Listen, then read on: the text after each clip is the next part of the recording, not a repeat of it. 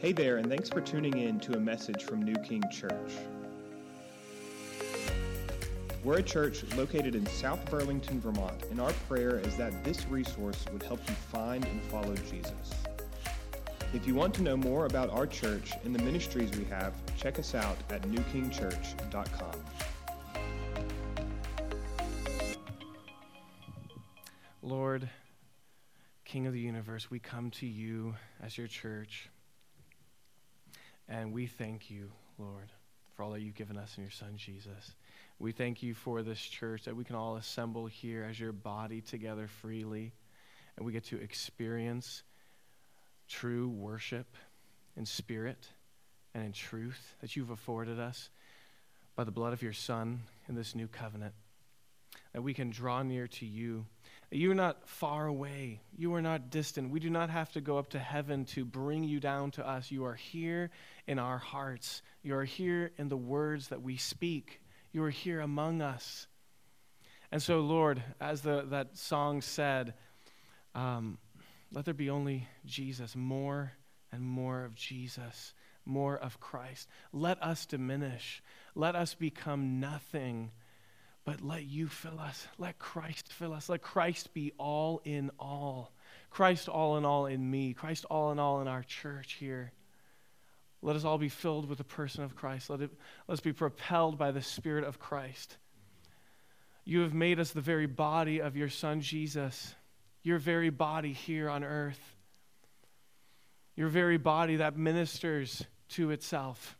Christ still ministers and serves his church even today through his church, through his body, through the members of his body, through us, through this worship that we had, through the preaching of your word. So, Christ, you, great servant of all, come and minister to us, minister to your bride. Would you come here and wash our feet today? Would you cleanse us? Would you touch our hearts, purify our hearts of every unclean thing? Baptize us afresh in your spirit. Cleanse our hands of every unclean thing, the evil deeds that we partake in. Let us be clean as you have made us. You have washed us entirely by your spirit, by the blood. So wash our feet. Do a new work in us, Lord. Minister to us, serve us. Oh, Lord, how we long to be served by you. There's nothing greater than to be served by you. Peter said, Don't wash my feet. But Lord, we come to you and we say, Wash our feet. Come and minister to us today through the preaching of your word, through everything that we do here and say. And we pray all this in the name and power and authority of your Son, Jesus the Christ. Amen. Amen. So if you've been a part of this series that we've been in. We've been in the Gospel of Matthew, we've been looking at the kingdom of God, and we've been learning all about the nature of the kingdom of God, right? What is the kingdom of heaven? What's it like?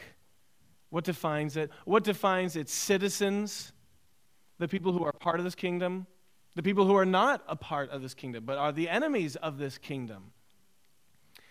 And what defines the king of this kingdom? Who is the king of this kingdom? It is Jesus. And last week we began to see kind of just how this is so different than any other kingdom, any other nation that has ever existed, right? In this kingdom, the first will be last, and the last will be first. And we've been kind of seeing this idea pop up over and over again the last few chapters that we've been exploring. And I think that it really climaxes in this passage and in the next passage that we're going to be looking at more next week the triumphal entry into Jerusalem. But what we see here is a picture of Jesus as servant, as the greatest servant, and therefore the greatest in his kingdom. So let's read the passage and then we'll dive into it. So this is Matthew 20. We're going to start in verse 17. And as Jesus was going up to Jerusalem, he took the twelve disciples aside, and on the way he said to them, See, we are going up to Jerusalem, and the Son of Man will be delivered over to the chief priests and scribes, and they will condemn him to death and deliver him over to the Gentiles to be mocked and flogged and crucified, and he will be raised on the third day. Then the mother of the sons of Zebedee came up to him with her sons, and kneeling before him, she asked him for something. And he said to her, What do you want? She said to him, Say that these two sons of mine are to sit one at your right hand and one at your left in your kingdom. Jesus answered, You do not know what you are asking. Are you able to drink the cup that I am to drink? And they said to him, We are able. He said to them, You will drink my cup but to sit at my right hand and at my left is not mine to grant, but it is for those for whom it has been prepared by my Father. And when the ten heard it, they were indignant at the two brothers. But Jesus called them to him and said, You know that the rulers of the Gentiles lord it over them and their great ones exercise authority over them. It shall not be so among you. But whoever would be great among you must be your servant. And whoever would be first among you must be your slave. Even as the Son of Man came not to be served but to serve and to give his life as a ransom for many. And as they went out of Jericho, a great crowd followed him. And behold, there were two blind men sitting by the roadside. And when they heard that Jesus was passing by, they cried out, Lord, have mercy on us, Son of David. The crowd rebuked them telling them to be silent. But they cried out all the more, Lord, have mercy on us, son of David. And stopping, Jesus called them and said, What do you want me to do for you? They said to him, Lord, let our eyes be opened. And Jesus, in pity, touched their eyes, and immediately they recovered their sight and followed him. This is the word of the Lord. Thanks be to God. Well, we see there's a lot that happens in this passage. We definitely won't have time to really hit on everything that I think the Lord really would like to speak to us today. So I encourage you to really take some time on your own to look at this passage. But uh, I just want to point out, first of all, kind of what is the overall thrust of this. What's, what's going on? Well, first of all, we see in this first paragraph, they're going to Jerusalem, and Jesus tells them, There's something that's about to happen to me. I'm about to suffer. I'm about to be flogged. I'm about to be killed, crucified. And then we see this interesting little story happen where the sons of Zebedee who are those? James and John. They get mommy to come along and go to Jesus and make a request to him. And they ask him, Can we, when you reign in your kingdom, can we sit at your right hand, your left hand? And Jesus gives them an interesting response, and he bases it all around this idea of a cup, my cup. And we're going to get into that. But then later, you know, all the disciples, they get angry at this, you know, they kind of wish that they had thought of it, the idea first, but kind of glad that uh, you know James and John got shot down. And Jesus calls them all together and he gives them principles for how his kingdom is to operate. It's not going to be like the kingdom of the Gentiles. It's not going to be like the nations. It's going to be completely different. And I'm going to be your example for how this kingdom will operate. I will be your ultimate example. This will be a kingdom of servants a kingdom of servants. Man, if we could just get this idea, think about how different everything would be. Think about how different everything would be. Jesus, he, he points in verse 25 to the way that the nations lead, the way that they exercise authority. He says, You know that the rulers of the Gentiles lord it over them, and their great ones exercise authority over them. What is he pointing to? He's pointing to what we typically see in authority and leadership, right? We typically see someone who is domineering in their authority. Is that right? Does anybody, has anybody ever seen that? Maybe at your workplace, right?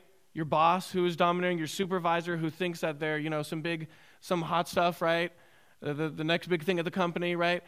And they're just domineering. We see this throughout history in leaders, presidents, kings, monarchs who have exercised authority over the people. And what does a domineering leader do? They say, Do what I want you to do, or else. Do what I want you to do, or else there will be consequences. There will be punishment. That's the way leadership oftentimes works and has worked throughout history, right? And so we see this with politicians. Unfortunately, we see this a lot closer to home in the church, don't we? We see this with pastors who have been abusive to their people, who have not cared for the sheep, but instead have abused them physically, emotionally, right? They have abused the sheep. They have not cared for the sheep. You're supposed to take care of the sheep, but instead you're beating the sheep. We see this with people like Mark Driscoll of Mars Hill. Mars Hill was a, a big time church, very successful, but through his abuse, his domineering spirit, the church was destroyed. We see this all over the place. And Jesus is saying, It's not going to be like that in my kingdom. What's interesting is this, this kind of also relates to another kind of leadership that we can see a self interested leadership, right? Not just domineering, but self interested. A self interested leader, he doesn't ask, What are the needs of my people? He says, instead, he looks at the people and he says, How can you fulfill my need? What can you do for me? Is what he asks. How can you fulfill my cravings, my desires, my pleasures? How can you satisfy me? Let me have my will through you. And we see this with all kinds of abuses. And we see this with denominations, churches, Southern Baptist Convention, the Roman Catholic Church, sexual abuse scandals galore all over the place. Don't we? That's a self interested leader. That's a leader who would devour the sheep instead of feed the sheep. And we see this all over the place. This is not a leader who would say, I want to serve my people, but instead I will devour them to fill my belly. We see this with people like Ravi Zacharias. Ravi Zacharias, who so many people looked up to, the great Christian apologist, who, when he died, all this stuff was uncovered, exposed about him, how he had been using women manipulating them. Terrible. If we could just get this one thing, if we could just get what it means to be a servant like Christ in the church, to not be about getting what we want, to not get about, be about getting our own desires fulfilled, wouldn't that just change the landscape of the church? We'd see husbands and fathers acting differently, wouldn't we? Instead of husbands and fathers who are domineering over the children, over their wife, we would see them lay down themselves it's not about me, what I want. It's about leading my wife and my kids to Christ. It's about leading them to His will. It's about building them up into the image of Christ.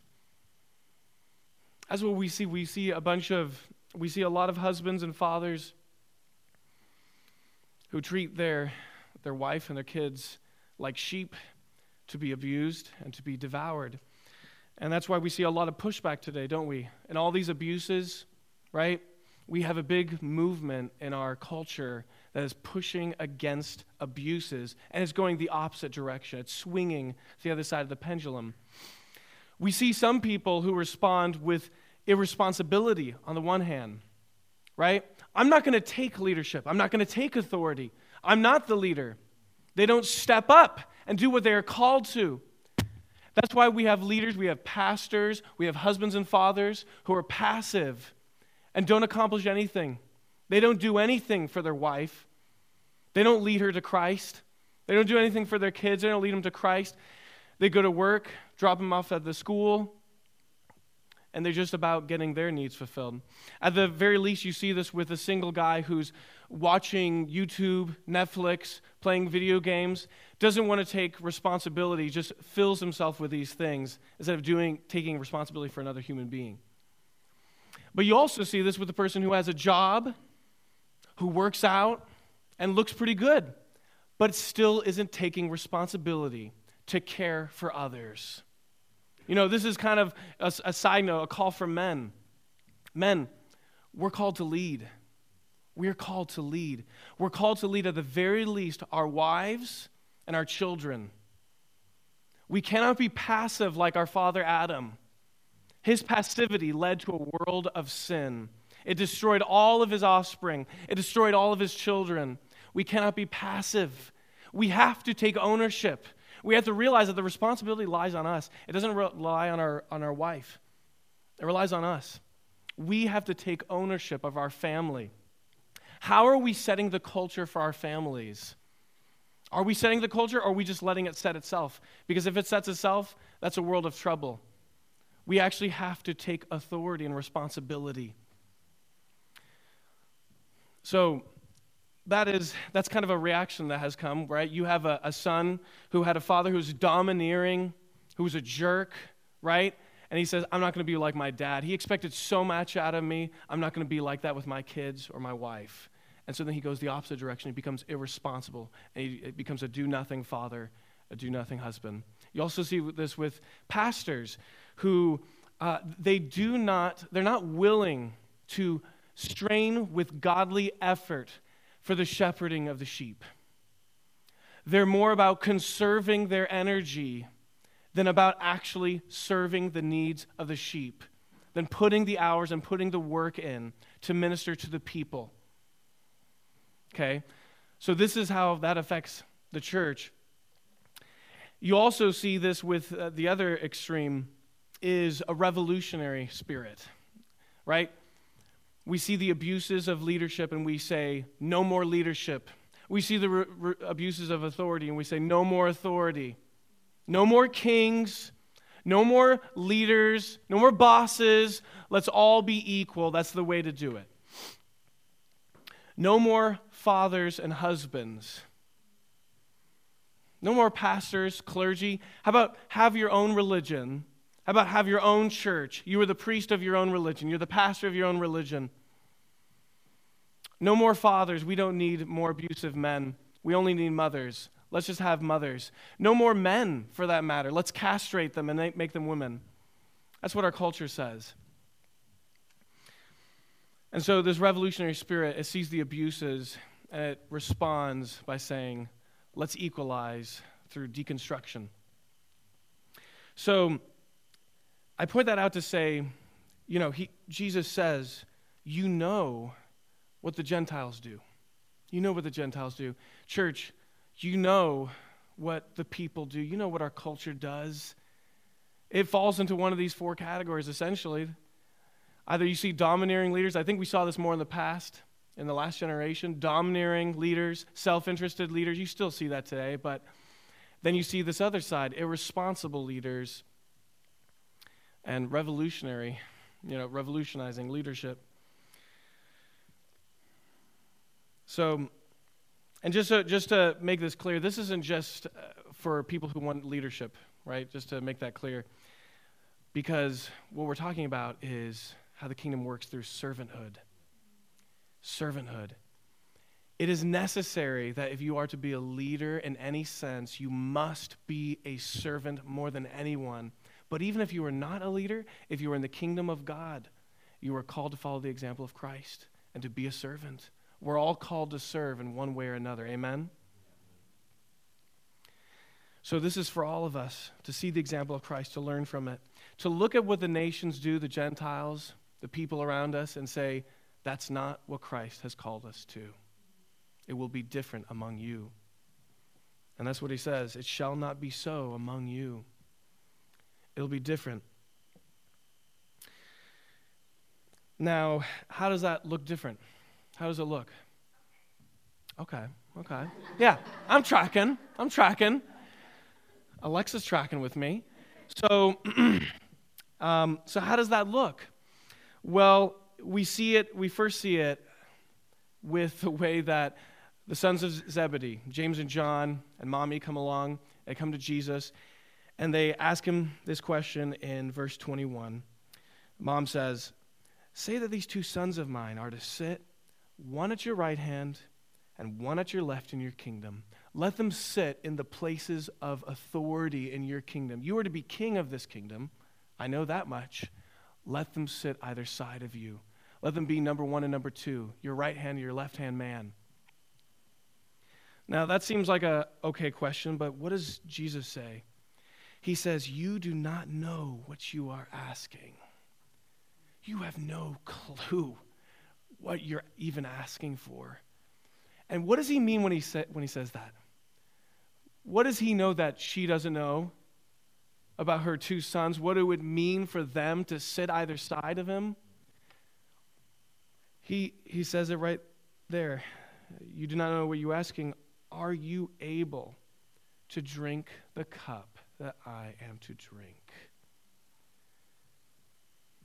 You see, he doesn't say, No, that's not for you. He says, In order to sit where you're wanting to sit, to have that place in my kingdom, there's a cup you have to drink.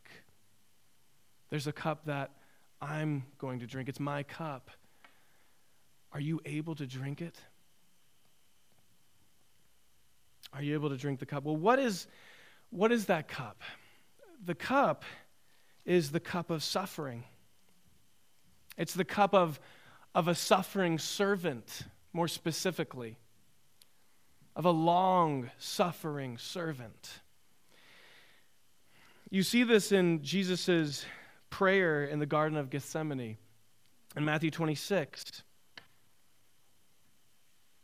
he's there and he's praying to his father about what is about to happen. The hour has come. And he says in verse 39 he fell on his face and prayed, saying, My father, if it be possible, let this cup pass from me. Nevertheless, not as I will, but as you will.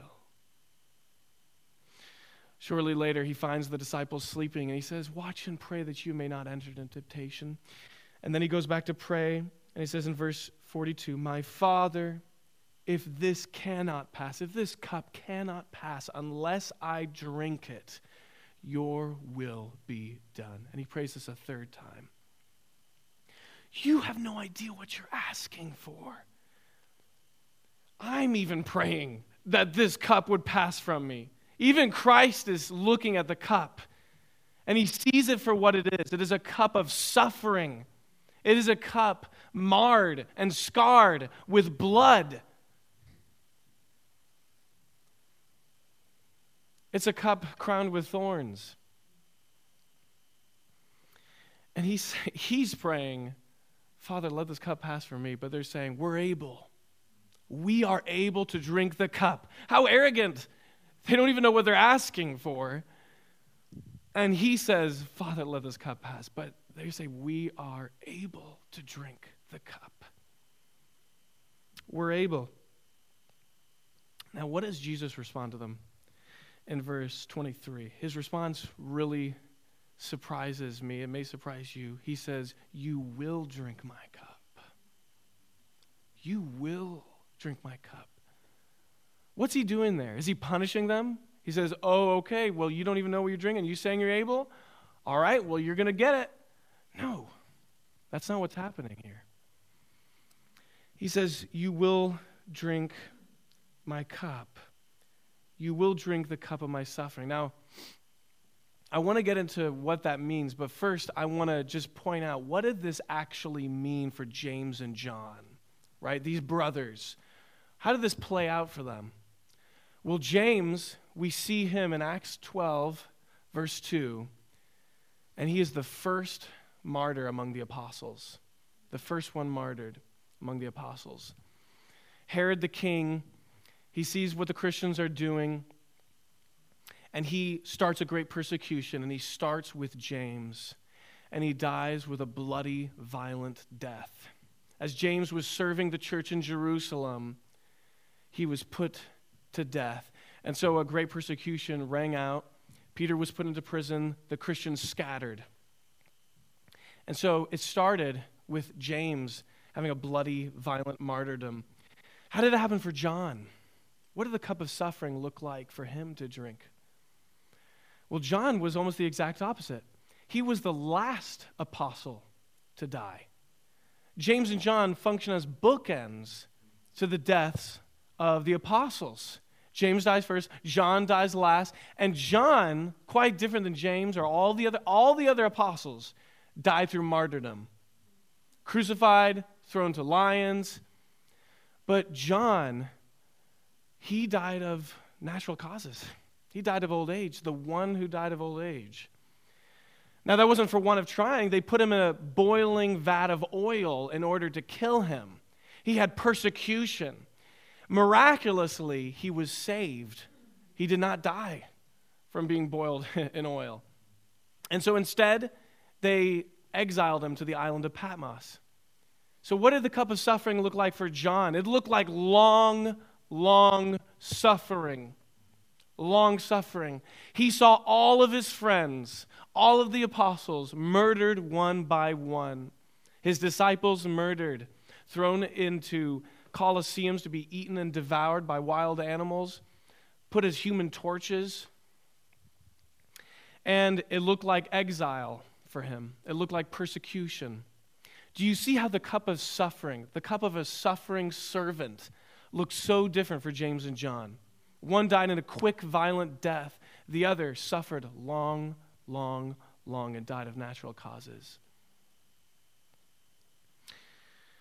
So we each bear our cup differently, but we do it enduring the suffering for the sake of others, to serve. And how much did they serve, James and John and all the apostles? They served the church so much. John, on the island of Patmos, he wrote the last book of the Bible, Revelation. He had his revelation, and he gave us hope for the future through that book. Amen. So the cup of suffering the cup of a suffering servant, of a long suffering servant. It looked different for them. But he says, You will drink my cup. They drank it. And I, and I wonder, is this just for James and John? Is it just for James and John? No, clearly, all the Christians were drinking this cup. All of the Christians were drinking this cup.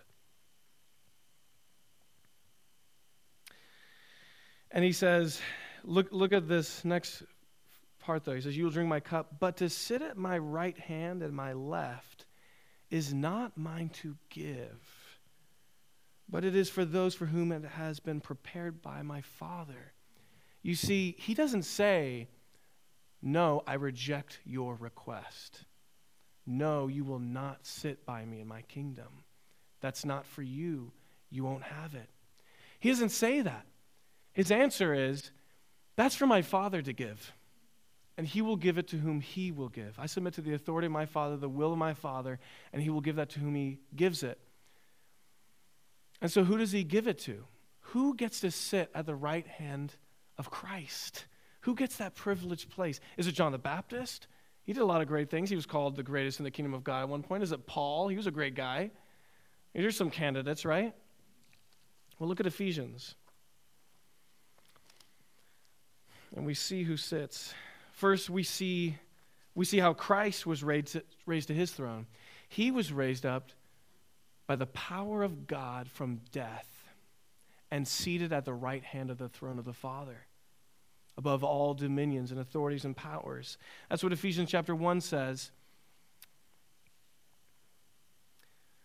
By his, according to the working of his might, verse 20, that he worked in Christ when he raised him from the dead and seated him at his right hand in the heavenly places, far above all rule and authority and power and dominion and every name that is named, not only in this age, but also in the one to come. And he put all things under his feet and gave him as head over all things to the church, which is his body, the fullness of him who fills all in all. So Christ has been raised from the dead to be seated by the right hand of the throne of the Father above all things. Now, who sits with him? Chapter 2,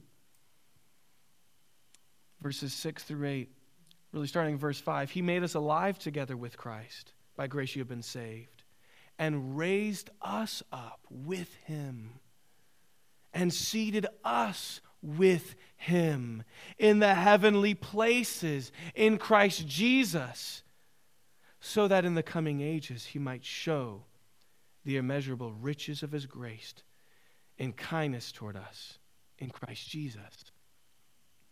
Do you see? It is the grace of God that we also died with Christ on that cross, that we also are, by the power of God, raised up from the dead and by that same power, seated in the heavenly places, seated with Christ on the throne. Do you understand that, church? We died with him. We are raised with him. If we endure through suffering, we will also reign with him we will also that's 2 timothy 2 11 if we died with him we will also live with him if we endure we will also reign with him we reign with christ this isn't just restricted to one guy the best apostle john the baptist we reign with christ there are no paupers in the kingdom of god we reign with Christ. The church reigns with Christ. Who is seated at the right hand of the throne of Christ? It is his bride, it is his queen, it is the church of which we are members. Who sits upon the throne of heaven? It is Christ. He is the head. We are his body. You are members of this Christ who is seated in the heavenlies. Do you believe that you are one with Christ? Do you identify with him? It is no longer I who live, but Christ who lives within me. So that Christ may be all in all. Christ is all in all. He is in each one of us. And if, his, if He is here with us, if we are in Him and He in us, then we reign with Him in the heavenly places. We reign with Him. We reign with Him. So you see, what Jesus was saying to this, you will drink my cup, this was not a punishment. This was a grace. This was a gift. Because it's through the path of suffering that is the only road that leads to resurrection. That is the only road that leads to glory. Do you realize this, church? Listen to the grace of God in Romans chapter 8. Listen to what it means to be a co heir with Christ. If Christ is the heir of the kingdom, we are co heirs. It says this in chapter 8, verse 17 We are children of God. And if children, then heirs, heirs of God and fellow heirs with Christ, provided there is a provision provided we suffer with him. Provided we suffer with him, in order that we may also be glorified with him. That's in Romans chapter 8. That's pointing to the path of the Christian. It's a path of faith. It's a path of persevering faith, steadfast faith that endures is the example of Abraham that we had in Romans chapter 1 or 4, right? We see Abraham being put forward as the example of saving faith. What does saving faith look like? Romans chapter 4, verse 18. In hope, he believed against hope that he should become the father of many nations. As he had been told, so shall your offspring be. He did not weaken in faith when he considered his own body, which was as good as dead since he was about 100 years old, or when he considered the barrenness of Sarah's womb. He had a promise that he would have a son, Isaac, through Sarah. How could he do it as an old man? How could he do it with a barren wife? But it says this no unbelief made him waver concerning the promise of God. But he grew strong, he waxed in faith, and he gave glory to God, fully convinced that God was able to do what he had promised. That is why his faith was counted to him as righteousness. And it was written for our sakes also. It will be counted to us who believe in him, who raised Jesus from the dead. And so, therefore, we're justified by faith. And this process of faith continues in chapter 5, verse 3. Not only that, we rejoice in our sufferings. Chapter 5, verse 3, right after saying what saving faith looks like in Abraham, he then introduces suffering.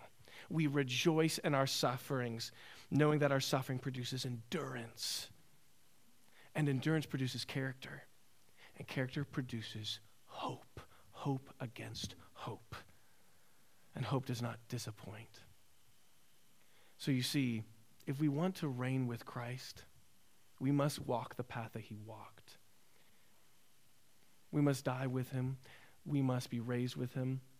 We must drink the same cup that he drank the cup of a suffering, long suffering servant.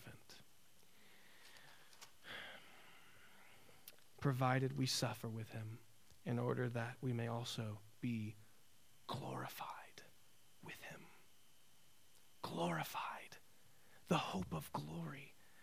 What is the glory that we shall receive if we endure?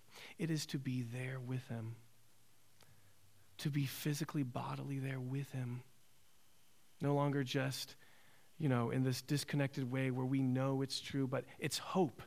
And hope is not completed when it's, hope is completed when it sees the thing, right? Sight is what completes hope.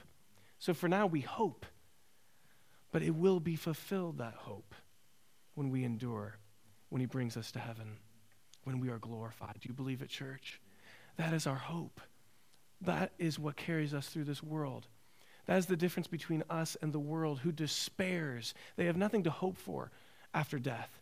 But we have a hope, a sure anchor for the soul, a hope of glory that we will be seated with Christ and we will reign and Christ will be all in all. Do you believe it, church? So, it is a blessing. This is exactly what what Paul said to the Philippians. He was trying to show them, you know, when he wrote Philippians, he was in prison, right? In prison for the sake of the gospel. And he was not ashamed of his shackles. In fact, he gloried in them. He gloried in his shackles because they were the marks of Christ. I bear in my body the marks of Christ. Every flogging that I bear, every suffering I endure, I bear the marks of Christ. And he wanted the Philippians to get this like he got it. And so he told them, as they also suffered, that they were being given a grace. In Philippians chapter 1, verse 23, or no, not 23. Yeah, 23. No, not 23. Where is it? oh, yeah, 29. he says, It has been granted to you. It's been granted to you. This is a grace given to you by God. It has been granted to you that for the sake of Christ, you should not only believe in him, not merely believe, not merely have faith in him, but also suffer for his sake. Engaged in the same conflict that you saw I had, and now hear that I still have. It's been granted to you, Philippians He's saying, Oh, praise God. I'm not the only one who's bearing, who's getting to drink this cup of suffering so I may be glorified. I see it in you, Philippians. It's also been granted to you. What does Paul say to Timothy? All who desire to live godly in Christ Jesus will be persecuted. Living the godly life, the Christ like life, it means suffering. it means long suffering, it means enduring through suffering, it means serving others through suffering, even when it means suffering. It means for the Philippians, in a world that hated them, that despised them, that hated their message, that hated their gospel, hated their laws, the laws of God, the doctrines of Christ, it meant sharing it anyway for their sake, that some might be saved. It meant serving the world in this way that even if I become nothing, that Christ could become all, that you could know Christ. Even if in my workplace, if I'm told that I cannot share the gospel, I will share the gospel so I can serve my coworkers the living waters of Christ. Oh, that I could give you living waters. It means even my family, my friends, when they hate the gospel, they don't like it. They say, What do you call me, a sinner? What are you saying? I think I need to repent of sin? Yeah, actually, yeah. That's exactly what I'm saying. Just like me, you're a sinner in need of forgiveness. You're in need of Christ. Let me give you the bread of Christ. Partake of Christ. It means whatever abuse is hurled to serve anyway. It means that in your family, what kind of ridicule and what kind of jokes are made, right? That's like the, the bare minimum, right? That we experience is just getting ridiculed by our family to serve anyway. He calls us to long suffering service. That's so different than what the world says, isn't it? So different. So Paul, he he experienced this like I said and he wanted this for them. And you see this so clearly in what Paul says he lived what's called the exchanged life. The exchanged life. He surrendered all that he was, all, everything he was, the good and the bad and the ugly, so that he might obtain Christ. He might have Christ. You see this in Philippians chapter 3. Read it yourself, but I'll just read the end of it, of his thought process he says that I've counted all things as rubbish, things to be thrown out, that I may gain Christ, that I may know him and the power of his resurrection, that same power that God exercised in Christ by raising him from the dead and seating him in the heavenly places, that I may know the power of his resurrection and may share his sufferings, may know the fellowship of his suffering. Another version puts it becoming like him in his death, that by any means possible I may attain the resurrection from the dead. He says, I'm willing to give up everything for that cup, that precious cup, so ugly and despised. If you remember, I preached uh, the last Sunday of 2021, I preached about um, Babylon. And do you remember that she had a cup also? She had what was the golden cup, full of all of earth's abominations and filth. It was a golden cup, beautiful, attractive cup, held by an attractive woman, saying, Drink my cup. And she says this to the nations Drink my cup, and they drink and they're drunk upon it. And she's saying that to us too Drink my cup. But Christ is saying something to us Drink my cup. Partake of my cup. And it's an ugly cup. It is an ugly cup, marred and scarred with blood. Which one do you take, the golden cup or the bloody cup? The cup of a long suffering servant or the cup of the wealthy, the rich? The great of this world or the great in God's kingdom? Which cup will we partake? That's why he says, Come out and be separate. Come out of her. Come out of Babylon. Do not partake of her cup any longer. Partake of my cup.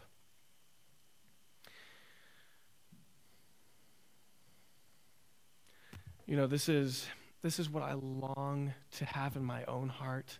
You know, when I'm saying all those things about what it means to be a, a wrong leader, I hope you don't think that uh, I think that I'm beyond that. I see so much of myself in every one of those four leaders that I mentioned. I can see myself being domineering, self interested, irresponsible, wanting to do away with authority. But what I want so much for myself is to be like Christ, to be a servant who's willing to suffer for the sake of you, for the sake of the church, his body. And what I want, even more than that, is for you, for you people, for you men of God, for you women of God, to do the same, to be like Christ, to take up the cup of Christ, to serve. That's what I long for you. How that could change our church, how that could change our community, how that could change our world if we would be like Christ in this way.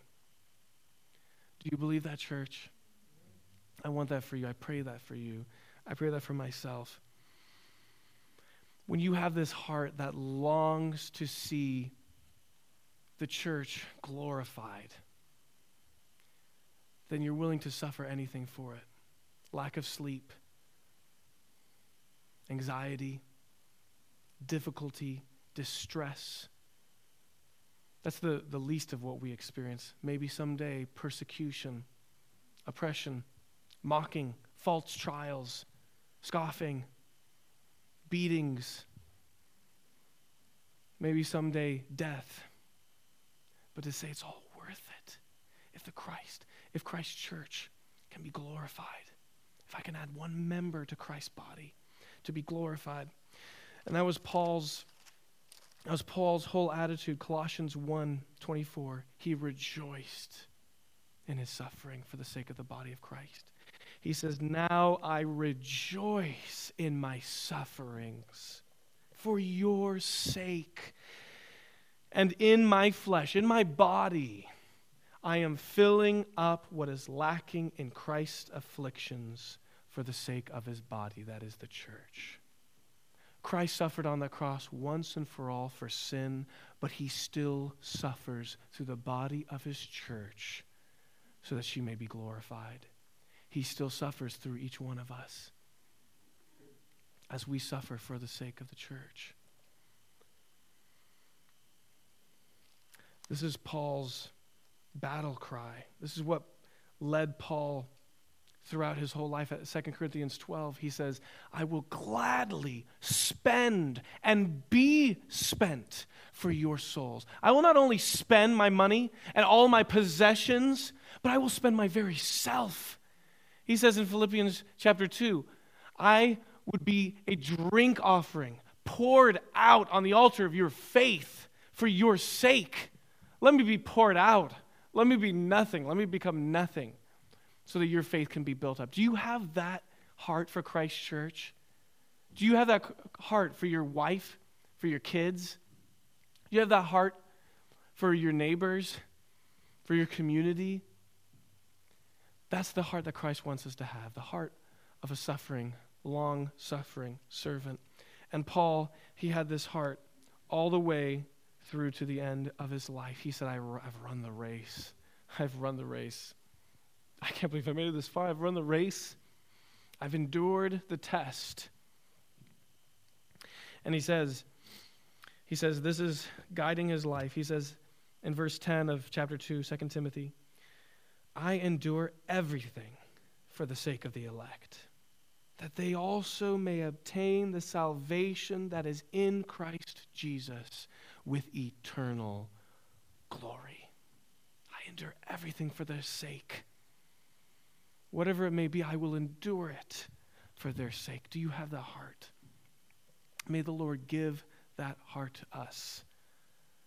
That heart that's willing to endure everything for the sake of the church.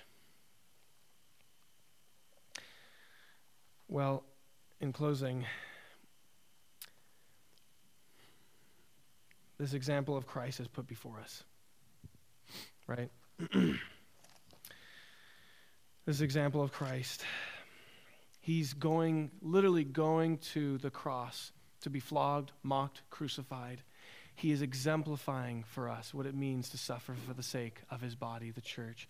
what more glorious thing is there than this? That is why Christ is the greatest in his kingdom, is because he became the least. That is why he is the greatest in his kingdom, because he became a servant of all. He became not merely a bond servant, but a slave of all. And that's why he is the greatest. Christ, he sits with, on his knees with a cloth in his hand at our feet, washing our feet. He is a servant. He went to the cross and suffered everything for our sake. He says, this music is going to introduce what I'm about to say in a good way. He says, Whoever would be great among you must be your servant. Whoever would be first among you must be your slave. And then he exemplifies it. Even as I, even as the Son of Man, came not to be served, but to serve and to give his life as a ransom for many. Are you willing to ransom your life? Are you willing to ransom your life for the people around you? May Christ give us that. May Christ give us that heart that is not guided by selfish ambitions, by conceit, empty, vain conceit that would pursue making ourselves great, subjecting others to our will, what we want, seeking to satisfy our own cravings being passive and irresponsible. But may Christ give us his heart, his mind. Have this mind in you, which was also in Christ Jesus. Have this same mind. You can have the mind of Christ, the mind of the suffering servant. So let's pray and ask the Lord to do this for us. Heavenly Father, Lord of all, we come to you thankful with thankful hearts for your word, your example that you've put forth in Christ. He is the greatest authority, the greatest leader. We gladly bow before him. We gladly confess with our mouths that Jesus Christ is Lord to your glory because he is the great servant. Oh, Lord, so minister to your people now. You still serve us. You still serve us even today. Minister to us through the remainder of our time as we worship and put in our hearts this very heart of your Son. Let us willingly drink the cup, even though it is a scary, scary cup. Not our will be done, but yours be done in this church. God, would you just put on our hearts if there are things that we need to sacrifice, ways that we are pursuing our own selfish ambitions, empty conceits, vain things, ways that we are not taking responsible for, responsibility for those under our care, or not even caring for anybody else, taking responsibility for anyone. Would you please expose this to us and let it be our heart to serve, even when it's painful, God? So let your Spirit accomplish this in our church. We all agree in this request, and we give it to you in the name and power and authority of your Son, Jesus the Christ. Amen. Amen.